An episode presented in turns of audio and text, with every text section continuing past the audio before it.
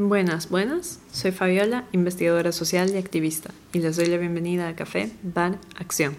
Este es un podcast pensado en conocer un poco más las vidas de activistas de diversas causas en nuestros entornos para aproximarnos a sus discursos y a sus sueños.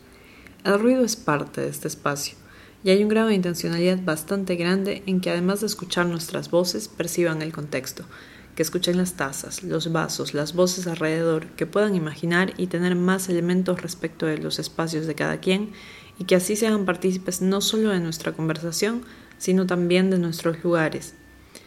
Este, como podrán imaginar ahora y van a poder corroborar después, es también un reto, es un reto para mí, pero es un reto para ustedes porque habrán bocinas, voces de peques jugando, cucharas contra la taza, brindis de fondo, tráfico en la calle. Escuchar aquí a nuestros activistas no es una actividad fácil, y si ya de por sí es interpeladora, en este podcast verán que es además físicamente hasta incómodo, y les pido que lo tomen como parte del reto.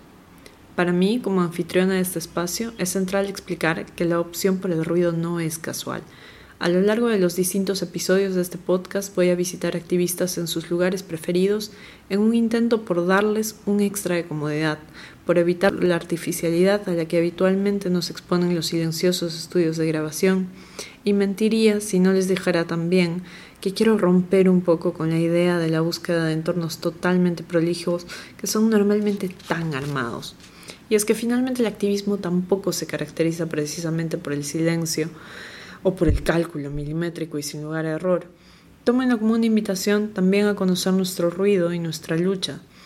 Y ese nuestra abre paso a mi confesión de parte, porque si al inicio de esta presentación mencioné que soy investigadora social y activista, también debería mencionar que este podcast responde a mi propia necesidad de un puente entre esos dos espacios. Como investigadora, siento una curiosidad legítima por las personas que me acompañarán, por sus discursos y sus acciones, así como por sus espacios de asociación, e iré intentando dar rienda suelta a esa curiosidad teñida de una formación en ciencias sociales, pero también soy activista de derechos humanos y feminista, y eso es algo que seguro van a sentir y que además marcará mi listado de invitados, que por defecto va a responder, al menos en un inicio, a mi propia red de contactos.